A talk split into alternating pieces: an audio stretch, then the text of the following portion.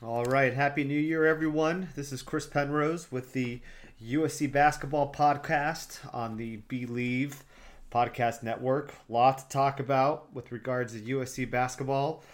Uh, a lot happening at the end of the year. Uh, we have some good news, and Trojans got a good win against a, a decent UC Davis team that uh, probably should have beaten Arizona at Arizona. SC handled them pretty well in the second half, came out with an 18 point win.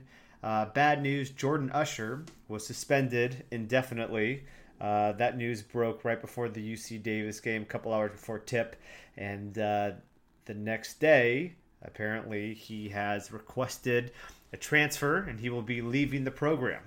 So, uh, you know, Coach Enfield and the coaching staff usually keeps these kind of things uh, pretty close to the vest probably won't hear a whole lot of information. They'll probably share what they want to share with the media over the next couple days. But for a team that is already struggling with depth, uh, that doesn't help. Last night against UC Davis, they played eight guys, um, with the majority, uh, you know, the starting five playing the majority of the minutes. So they need to get Kevin Porter Jr. back. Again, he sat out another game. Charles O'Bannon Jr. also sat out. Uh, those two guys need to come back healthy and ready to go for the Pac-12 season. So it's uh, it's a little crazy with USC. Uh, Pac-12 conference starts uh, this week. Cal is on Thursday. Stanford's on Sunday. So we're going to talk a little bit uh, about those two games. We're going to recap UC Davis and then talk a little bit about the state of the Pac 12. Uh, the non conference season was not a good one for the conference. Uh, this is, you know, the worst I've seen this conference in uh, in all of my time of of watching Pac-12 basketball uh, for the last you know 32 years or so. So uh, let's start with the UC Davis game. This one definitely made me a little bit nervous seeing although UC Davis had a record of three and nine going into the game, they played some teams really tough. And if anyone watched that uh, UC Davis Arizona game in Tucson, UC Davis should have won. And they're the type of team that you know, they could be down 10, 11, 12 points, and all of a sudden you look up over the next two minutes and they're only down three or four. So they stick around, they play hard, they're well coached.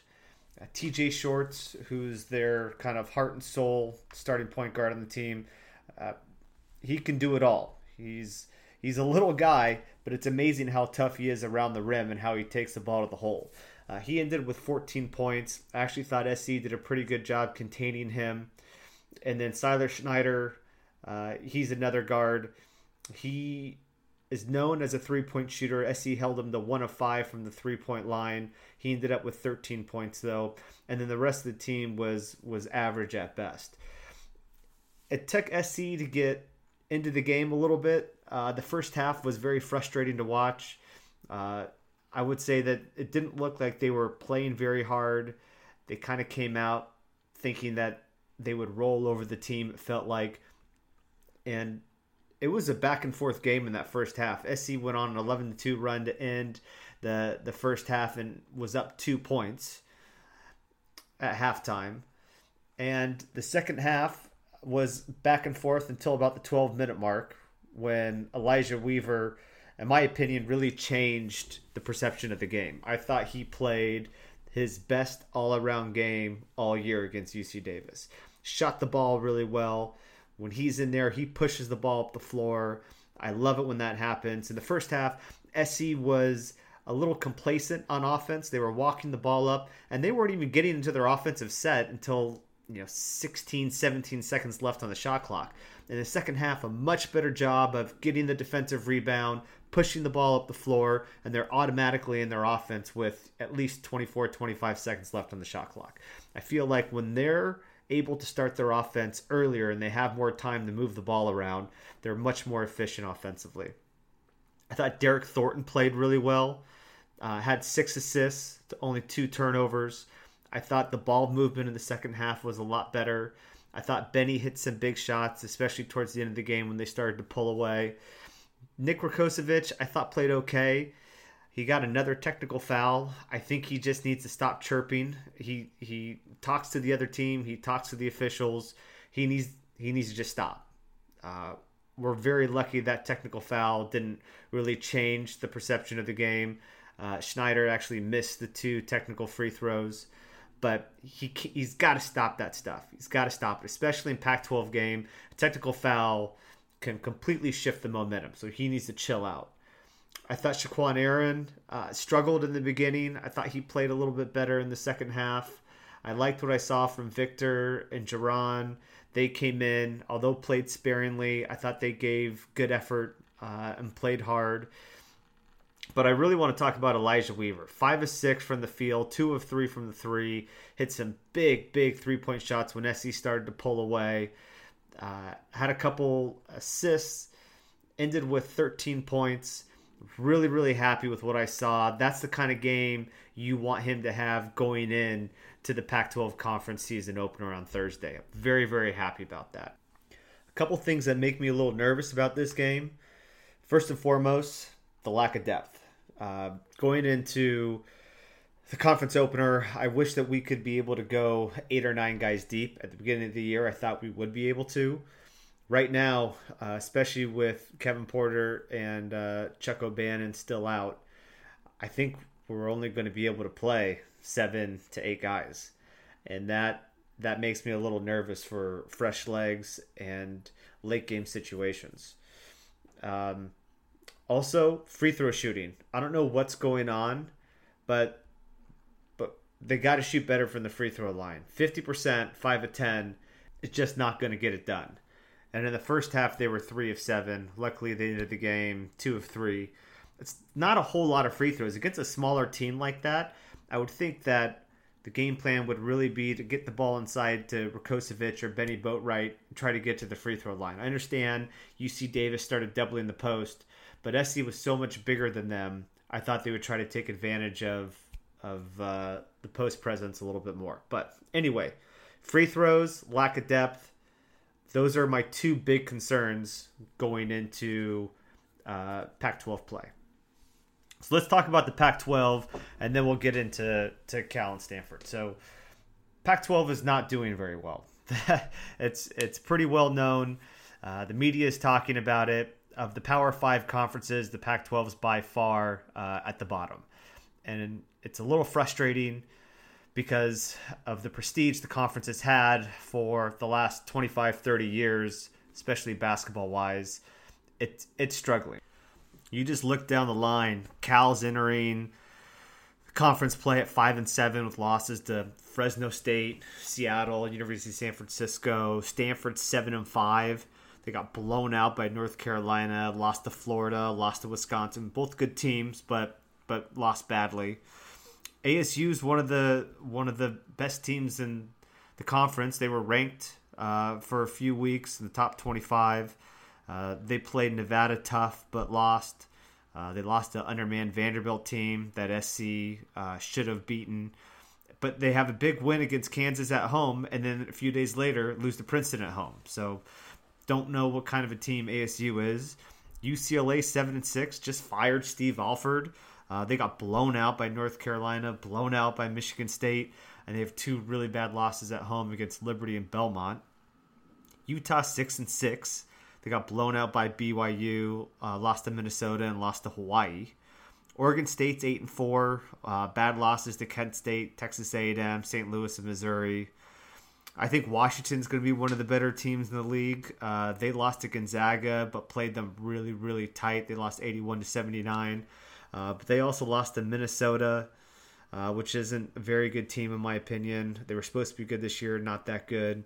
Um, but they did play Virginia Tech pretty tough, uh, and I think V Tech was ranked number ten in the country at the time.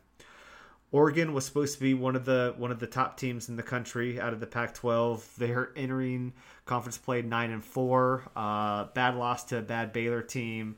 Lost to Texas Southern uh, at home. Washington State seven and six. They lost to New Mexico State, Montana State, San Diego, Santa Clara. You know, Arizona is always going to be pretty good, but they've lost all their marquee games against Gonzaga, Auburn, Alabama. Bad loss to Baylor. They're nine and four going into conference play. And Colorado's nine and three with losses to Indiana State, uh, University of San Diego, and Hawaii. So you just you look at the records coming into conference play. The only big win any of these teams has is ASU's win against Kansas.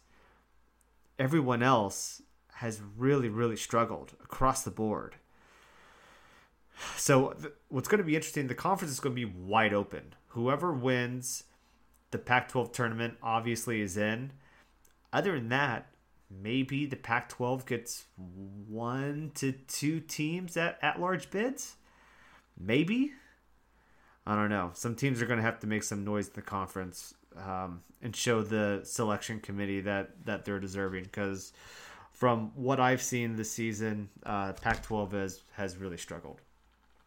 The news about Steve Alford at UCLA uh, that broke this morning, uh, pretty interesting. I think I think we kind of saw that one coming. Um, there have been rumblings about Steve Alford for the last couple years. I'd say after uh, Lonzo Ball left, and they couldn't get it. They couldn't get to the Final Four with with all those all those guys on that team. It was a very good team. So we'll see what happens there. Fred Hoiberg's obviously a name that a lot of people are throwing around. Uh, I feel like all the media outlets are reporting he's the guy they're going to go after, but we'll see what happens over in Westwood. Uh, with that, uh, USC opens this Thursday with Cal to start the Pac-12 conference play. Cal is discussed five and seven, and they really struggled this year. They opened up the season against Yale, lost 76 to 59. They've had they have some pretty bad losses. They lost to St. John's at home, a game that they should have won. They lost to Temple. Um, let's see, they lost to St. Mary's at St. Mary's, lost to San Francisco. Uh, they beat San Diego State, which is a pretty decent win. Uh, they beat Santa Clara at home. Santa Clara has shown that they uh, can definitely play with the big dogs. That they they beat USC and then they lost to Fresno State at Fresno State, almost lost to San Jose State, and then lost to Seattle at home. So this is a very winnable game for the Trojans. I would expect them to handle Cal, uh, but we'll have to wait and see. Paris Austin is Cal's leading scorer. This is his first year with the Bears. Uh, he had transferred from Boise State over the Mountain West Conference. Uh, played a lot for Boise State, a very good Boise State team. Uh, he is currently averaging about 14 points for the Bears. Uh, Jonah Matthews is probably going to start out on him. Uh, he's the guy that kind of makes Cal tick. If they shut him down, they shouldn't have a very big issue uh, controlling the momentum of the game. Uh, and then the only other guy that I think is really going to give SE some trouble or could is Justice Sueing. He's been there for a couple years. He's averaging 13 and a half points, uh, about six rebounds. It's a guy that Bennie's probably going to square up with most of the time. He can shoot the three a little bit, can take the ball inside. Much improved from last year. I think those two guys are the guys that SC is really going to have to focus on. That's where the majority of their scoring and uh, and tempo comes from. And then uh, SC will face off against Stanford on Sunday night. I think this is a great opportunity for SC to open up conference play 2 0. Both teams are down a little bit this year, and hopefully SC will get uh, healthy. Kevin Porter Jr. Uh, needs to get back into this lineup if this team wants any shot at making some noise within the conference. So let's get the Galen Center rocking on Thursday night, 7 o'clock p.m. against Cal. Uh, I will see you there. If you enjoy this show, please subscribe. Uh, we're available on all your favorite directories iTunes, Stitcher, Google Play, TuneIn, Spotify, and iHeartRadio. Uh, you can find us at bleav.com and at bleav underscore LA. Uh, any questions, feel free to reach out to me. Uh, C Penrose10 on Twitter and C Penrose10 on Instagram. Uh, that's it. Fight on, and let's hope for uh, a 2 0 record to start conference play.